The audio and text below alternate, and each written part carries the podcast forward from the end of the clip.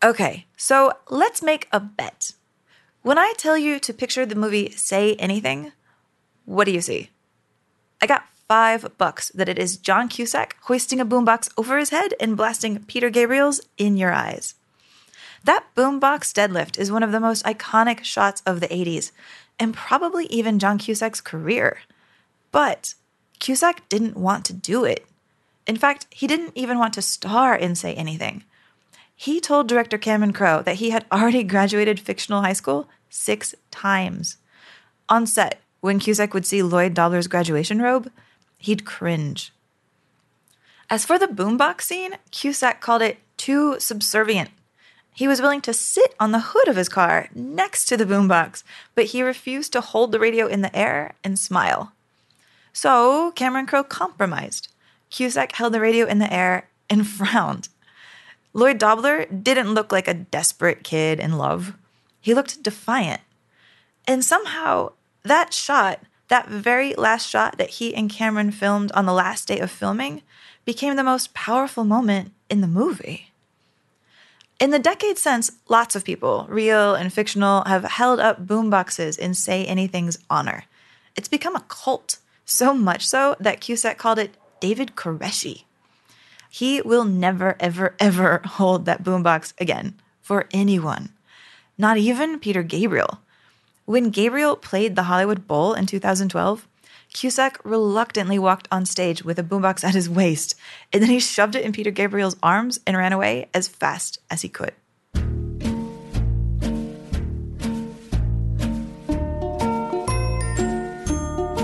Hi! I am Amy Nicholson, Chief Film Critic for M T V News, and welcome to Skillset, the podcast where every guest is an expert, and every week they teach you and me a new way to look at the movies. Today is dedicated to two movies about all-consuming high school love. First up, let's analyze the most wicked game in Winona Ryder and Christian Slater's Heathers. It's a cruel little sport called croquet, and like the Heatherses, actress and comedian Lindsay Lucas Bartlett played it competitively in high school. No holds barred. It turns out croquet is the true test of a person's morality, where nice people risk finishing last. And then, writer, director, and Hollywood Renaissance man Mark Duplass comes into the M T V studio to open up about the high school girlfriend he swore he was going to marry. Young Mark was a huge romantic. He would have held a boombox over his head. In fact, he still might.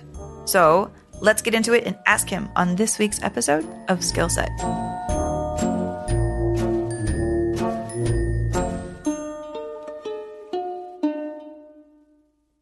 When croquet was trademarked in eighteen fifty-six, London toymaker Isaac Spratt thought he'd invented a gentleman's game, a charming afternoon sport with wickets and balls and giant cartoon hammers. Croquet looks civilized, but it is unlike almost any other competitive game in that it offers players an ethical choice. When you hit your opponent's ball, do you award yourself two turns? Or do you get nasty and whack your enemy off the grass? No wonder croquet is the sport of choice for the cruel foursome of Heathers. It was also the sport of choice for British prep school student Lindsay Lucas Bartlett. So is she evil? Let's ask.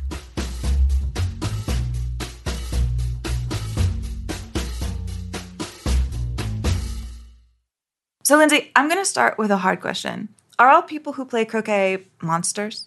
Monster. You know what? Um, no, obviously. But there is, like, especially back home in London, there's definitely, like, a hoity-toity to it. But I, it's not really like that. So when you play croquet, do people playing croquet with you ever make Heather's jokes? No, a lot of the people who I play with have never seen it. And so what? I actually, yeah, I showed one of my friends, like, a while back, because I'm like, this is one of my favorite movies. This is why I started playing croquet, because I was just like, Veronica is so cool. Even though she's depressed and all that horrible stuff, she's really fun. Wait, Heathers is why you started playing croquet? Yeah, well, I watched it when I was eleven. I was eleven going into second year, so in the U K that's, I don't know what years that is, but so I'm turning twelve. I wasn't twelve yet. But that summer, before going into second grade, they had this every Sunday. They did an American film. So one week it was Cry Baby, another week it was the John Waters Hairspray, So good. And then um, so they did six weeks of these really fun American movies. One of them was Heathers.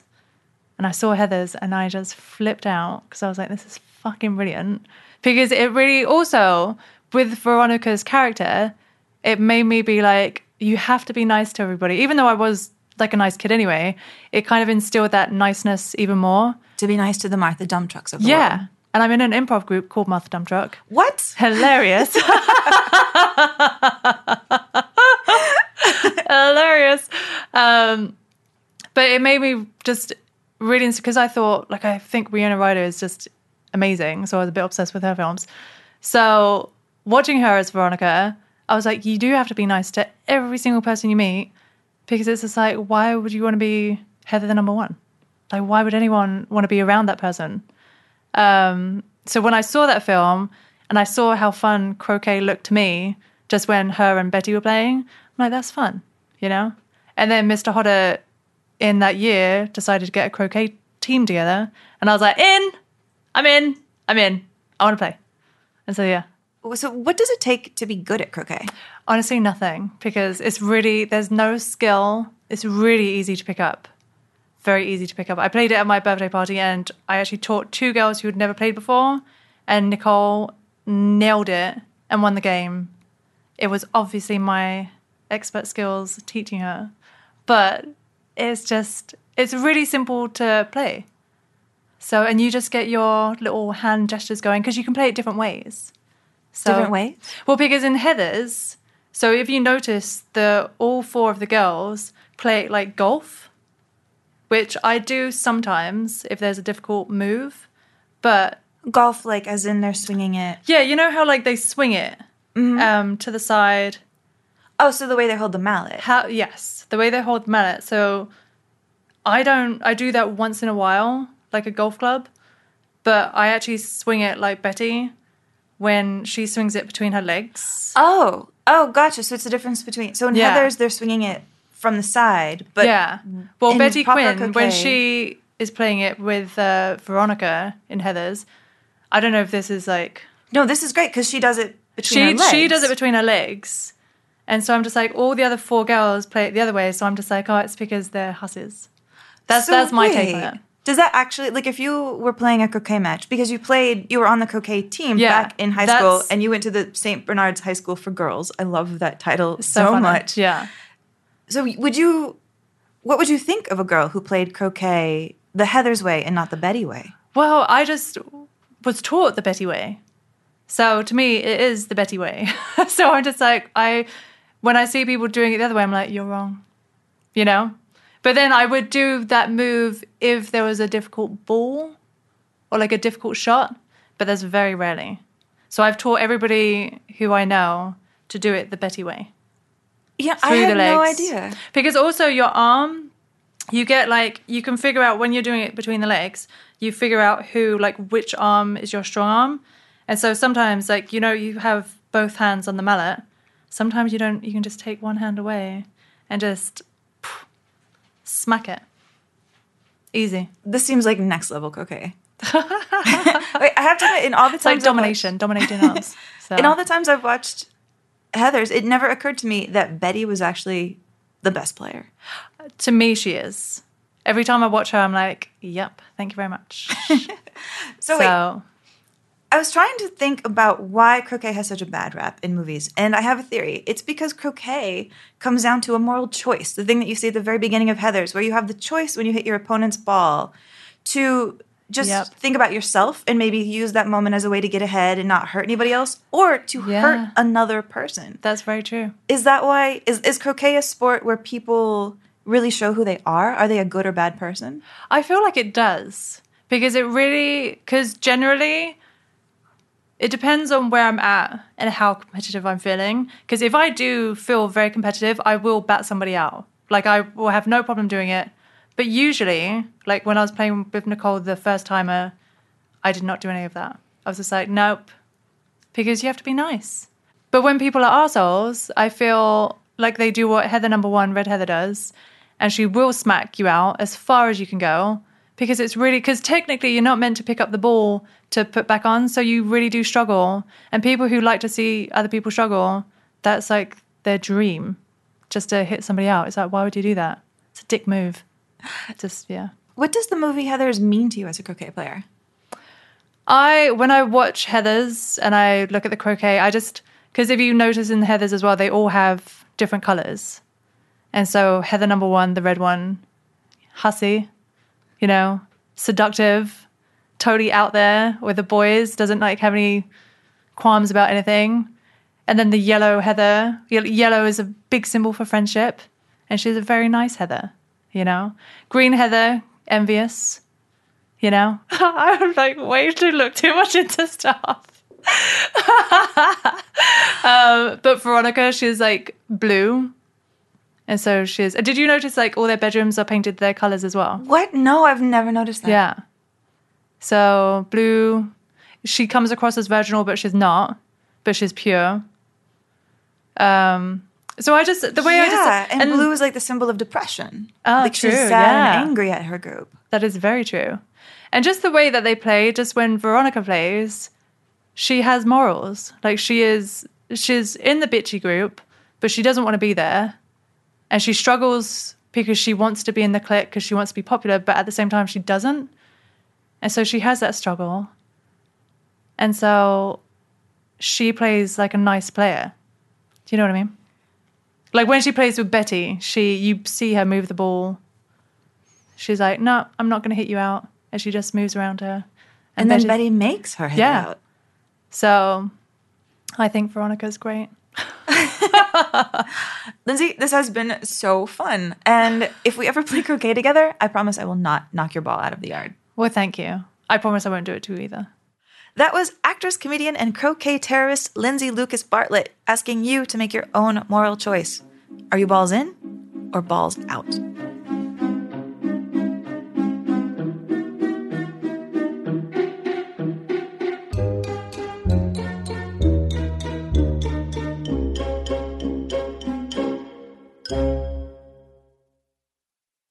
A lovely little movie just came out this fall called Blue Jay.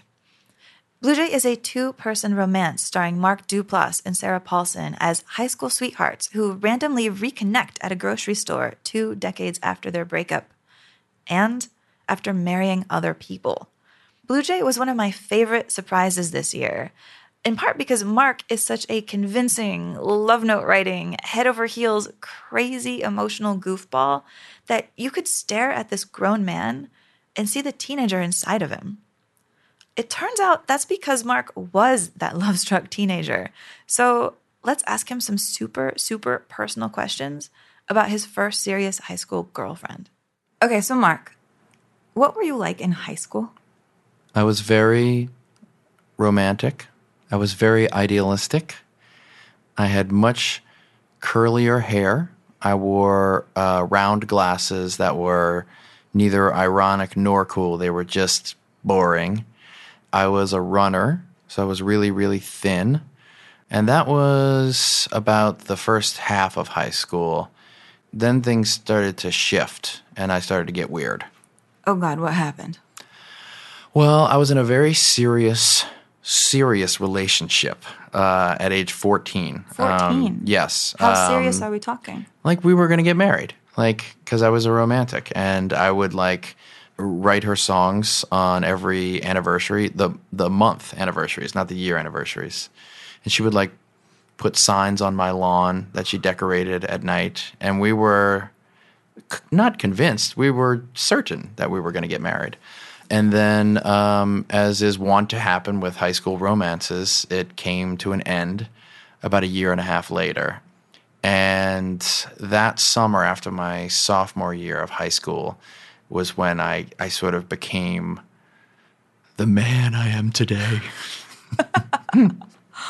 So, birth of a man by fire. Birth of a man by fire. Yeah, well, it wasn't really a fire. It was more of a fizzling out.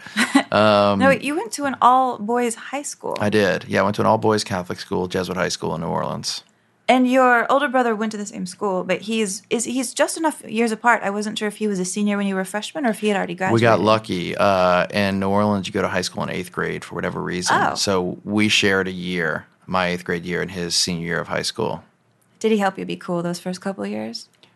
Well, our relationship was different than the average older brother, younger brother relationship, particularly in high school, because I guess I was a little bit wilder. Um, like I got into like alcohol and weed and such very, very young, maybe even before my brother did. And he he was always a little bit younger. So I guess if I was playing two years up and he was playing two years down, we kind of met in the middle there. And we were very much soulmates, I mean, throughout throughout our, even before high school, but definitely in high school and beyond. So then what happened during your crazy summer? So I was always like, you know, fancying that maybe one day I could be a musician or a filmmaker, but I never really took it seriously, you know, and I mean, I was really, everybody always, always likes to talk about it, like, oh, I was such a nerd in high school. But I was actually kind of a popular kid my eighth and ninth grade year. I was, like, pretty cool, and I was, like, running on the varsity track team. Well, and, when you were that young. And I could play music. I played drums in cover bands. And, like, I was, like, fairly cool. Um, Sometimes I think it's hard for people to admit they were cool in high school. I th- well, yeah, everybody wants to be the underdog, you know? Everybody wants to be... Um, you know, the sort of the swan that blossomed later on. Um, Nobody wants to be the popular football no, I, player no, who I, now sells cars. I, pe- I peaked in ninth grade. Let's face it, guys. let's, let's just let's just call it what it is. And, you know, a couple of things happened to me. That, that breakup was really big. And that summer after my sophomore year, my brother spent his first summer in Austin, where he was going to college at the University of Texas. So I got in my car and just drove up there to see him. And this is what happens in the nineties. Your parents, when you're sixteen years old, just let you go away for a month. So, um, and I spent a month with him in Austin, um, uh, in the very beautiful, um, strange, uh, Keep Austin Weird zip code, seven eight seven oh four, if you've ever heard of that. There's lore of this zip code at that time in Austin. And it you was, don't know me, but I'm from San Antonio, Texas. Okay, so you got it, you, girl. Yeah. So, you and know. And this was a period when Austin was really becoming Austin. This is it, the period it was, around it Slacker. It was it. Yeah, it yeah. was like just post-Slacker, and, you know, Rodriguez had come through, and it was just the land of beautiful weirdos. Rodriguez is from San Antonio. He just pretends to be from Austin. I have to always com- – You got to do that. We claim him. We have to fight to claim him. We should talk about him. San Antonio for like an hour together. That's what this podcast should be about. I probably could. But let's yeah. talk about Austin in the nineties. So your parents were letting you, yeah, they let me go, smoke pot and hang out, go to Austin. They were fine, and and um and really what ended up happening is I, I just sort of became one with Jay and with Austin at that point. And it was extremely difficult for me to come back to New Orleans and go back to high school for two more years, because I felt like this is my place. These are my people. I'm ready to move here and and become the strange artist that I really want to become. Um, but then when I got home, I felt like, well, there are keg parties and there are cute girls around, and like I do have some friends, so I should try to join that life and and experience high school what it was. So I spent the next year just really torn between like, oh, I'm going to go to this keg party at like, you know, nine p.m. and then somewhere around ten forty-five, I'd be like, oh, but that new Altman movie is playing at, at Movie Pictures, which was our like second run art house cinema. So I would like try to find somebody to like go with me to go explore that other side of myself. And I spent a lot of time like that in high school, feeling very torn. Wait, did, were people jumping at the chance to go see Altman no, movies with you? No, I didn't get a lot of a lot of takers on that. Um, randomly, one of my good friends in high school uh, was a girl named Stephanie Langhoff, who then proceeded to go to business school and then drop out of business school, and now she runs my film company, which is kind of fun. So the answer is say yes to the guy in high school, and he says, you want to go see a cool movie? Yeah, because like maybe you'll run a company that like makes you very little money, but hey, it's cool anyway. Um, but, but yeah, I mean, my high school was really like, it was a, it was a weird experience in that like, I kind of, I moved from the realm of popularity into the realm of being kind of more of a weirdo. Yeah, because, you know, I'm flashing back to the era, and back then, if you saw a cool movie, you might only have it for a weekend. It might never be in that town again, and you miss out on the chance to talk to people about the movie. You don't have Twitter yet. Yep. So you're seeing all these things that you want to talk about, and you have no one to talk about. And there's no Netflix to, to show them where to watch it. And so what happened to me on accident was one night when I was with my, my serious high school girlfriend, you know, we were like, oh, there's this cool movie with Keanu Reeves and River Phoenix playing. Like, we should go check this out. Not knowing anything about art movies, just being a fan of Bill and Ted's Excellent Adventure um, and, you know, uh, Stand By Me. And and so we went to see My Own Private Idaho, uh, the one art house in town. And I, it just exploded my brain because I was like, what is this? And I want so much of this, and I don't understand what it is. And from there, I started like going to video stores and like seeking everything out and finding out about Jim Jarmusch and John Cassavetes and all this stuff, and went into like straight nerdville into my like, you know, indie film heaven. So what happened next? Like, were, what did you do while you were stuck there then? Well, I mean, a lot of it was about becoming an artist at that point, you know, and, and I was a musician, but I was also a filmmaker. So I I was a very earnest singer-songwriter, and I would play shows on weekends and things like that and pursued that side of my life. And then Jay and I would talk on the phone constantly, and I would – sometimes I would – like, it was a five hundred mile drive. I would just drive up on the weekends to see Jay in Austin and, you know, try to convince my parents to let me skip Friday at school so I could leave Friday morning, get up there, spend Friday night, Saturday, come back on Sunday. Um, you know, and it was a very, like, I don't know, it was just kind of like living outside of my body in New Orleans and biding my time until I could get to Austin and go be with Jay. Now, wait. As a girl who went through high school, mm-hmm. as, as most girls have, I have to say this. You might have felt like a giant nerd, mm-hmm. but I guarantee there were, like, a million girls were like, who is that dreamy musician who's, like, playing folk songs and he looks so alone? I want to get to know him. I really, and I'm not just saying this, all false modesty aside, they were not around and they were not in New Orleans. Um, and I think, you know, in all fairness, I was just like, I was just like, I'm I'm out of here. Like, I don't really want to have anything to do with this. Like, my, I was just like emotionally and spiritually already gone in Austin, you know? So I would love to believe that you're right. That would be so cool.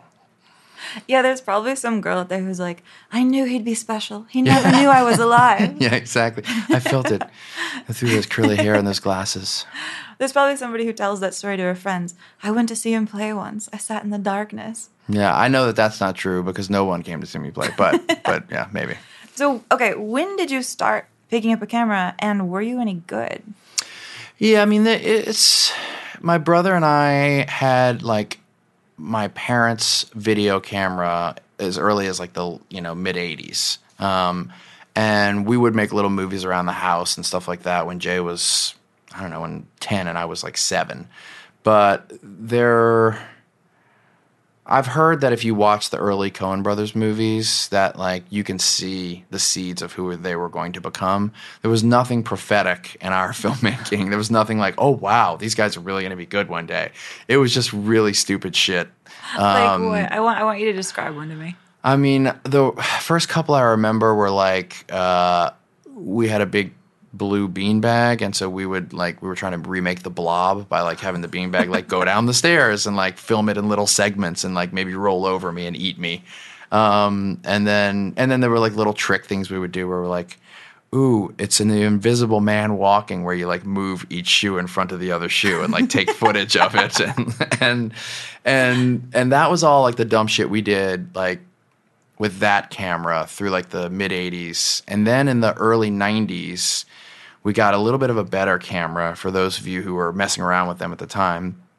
It had a very distinct advantage to the other one, which was you could shoot footage on it, but it allowed you, if you could like plug in a microphone into the camera, to record audio onto one of the tracks while it was playing back. So this allowed us to get nonlinear for the first time. And, and this is where, you know, I can't say that these movies are good because they were incredibly pretentious and, and strange, but this is where we started like putting ourselves into our movies. And, and you know, for those of you who see the movie Blue Jay, you'll see like the way that the characters in that film, Jim and Amanda, were truly obsessed with each other in high school and celebrated their weirdness and did all this stuff. That is really what Jay and I were like. And we just, like, I would film him running down the street, and then we'd go inside and we'd watch it on T V, and I'd get out my acoustic guitar and I'd like live score it along with him. Cause I just, he was my favorite person in the world and I just loved him. And that's where I learned how to like unabashedly emote with the form. Now, there was zero taste level and zero discerning, so it's all unwatchable. But that's where I fell in love with that as like a form of expression. And I was just like, oh, I can love something deeply and show it to the world in this way. Now, I'm glad you brought up Blue Jay because I really like the movie. I saw it in Toronto, and it's this story, and for people who are going to see it, about um, two very intense high school sweethearts who reconnect after decades apart. Kind of by coincidence, it's about the arc of the night they spend together reconnecting. By the way, that's a great pitch. You did that really well. Oh. Yeah. Oh, you'd almost think I talk about movies for a living. You did it. Yeah. It's a hard movie to pitch. Not a lot goes on, so I think you, you did that well. But it's really lovely, and you really capture, you know, this nostalgia for what it was like to be a high schooler in the nineties. Mm-hmm. You know, for the world that, that that was. And I couldn't help wondering, when you were making that movie, how much were you thinking about your own high school? And how much were you thinking about your high school girlfriends? Yeah, for me, um, there was definitely a portion of Jim who was just like me in high school. This character that I am playing was an extreme romantic, an extreme idealist, very excitable, had big kind of uneducated ideas about what love was, and was able to love fiercely, and was able to love with full confidence that that is what love was, with no awareness that he might be too young to understand that. He just was like, I know everything and I'm good. And that's what I was like in high school. And what's fun about that for me is that I look back on that person now, and I'm at once embarrassed and ashamed of like how ridiculous I was, and love to make fun of it. And it's really fun to kind of like poke fun and laugh. And then like two minutes later, I find myself thinking, I really miss him, and I really want to get a piece of him back in my life, and I don't really know how to do that. And so that, I think, was probably the birth of where this movie came from for me, you know, um, is is chasing some sort of purest version of myself from high school, um, and the way that I was with my first girlfriend, the way that I was with Jay, the way that I related to the world back then. You know, it was like wonderfully ignorant and bombastic and and um, cringy when I look at it now, but also really sweet. Yeah, I think about that a lot, how when I was in high school too, I felt like there was a story in the culture, you know, in yeah. like books, that the best thing you can ever do is fall in love with somebody in high school and marry them and live happily ever after. That's that. If you're doing that, you're winning, you know? I mean, for me, like, Wuthering Heights in high school, like I was obsessed with that book, and and and I reread it in my early adult life and could already see like how bananas unhealthy that relationship is. Everything you're taught now um, in therapy and in, you know, uh, good relationship dynamics and architecture is like, you should love this person and love them wholly, but you also need to realize that you yourself are an individual and you need to deal with your own needs. And Wuthering Heights, the big message of, of that movie is, I am you and you are me, and there will be nothing between us. And the great version of a relationship is to basically just fucking meld into one person. And I'm a married guy and I got kids, and I realized that that's not sustainable, but I love the romanticism of that. And I love the ignorance of that. And, and, um, it's fun to, uh, it's fun for me to reconnect with that person who really believed that was the way to do it. Yeah. So for people out there listening who might be in that first serious relationship, yes, and might be hearing from people, you know, all sorts of things, do you have any advice for them? Mm. My advice would be, don't listen to anyone like me, because I don't know what I'm talking about as it relates to them. I mean, I remember, you know, being in my first relationship and everyone looking at us in this way that was basically like, you guys think you know everything and you don't know anything. And I remember looking at them and thinking like, you're jaded and you're old, and I get that, and that's fine, but I know everything as it relates to me right now, and you can't possibly understand that. And of all the stupid things I thought back then, of that, I'm sure I was absolutely right. Only I knew how to be in that relationship and get exactly what I needed from it. So my advice is like, don't even think about looking at a guy like me who has gray in his beard, and enjoy the shit out of it. Well, Mark, thank you so much. Thanks for having me. That was Mark Duplass, star of the new movie Blue Jay, which you can rent right now on Amazon or Google Play or YouTube or seriously wherever the hell you want. Just do it because I highly recommend it. I think you might love Blue Jay forever. I am so glad Mark could join us for this week's episode of Skillset. And I am so glad you could join us too. I am Amy Nicholson, chief film critic of M T V News, and I am accepting grumpy pictures of John Cusack on Twitter at the Amy Nicholson. Subscribe to Skillset on iTunes or your favorite pod catcher. And if you liked getting romantic with us today, give us a rating and tune in again next week for a new batch of experts, including the number one James Dean historian on the most important teenager of the twentieth century. Hopefully, he will give us a new, new way to look at the movies. This episode of Skillset was produced by Michael Catano, Mukta Mohan, Kasia Mihailovich, and James T. Green for the M T V Podcast Network, with additional engineering by Little Everywhere. You can subscribe to this and all of our other shows on iTunes, Stitcher, Google Play, Spotify, or wherever else you find your favorite podcasts.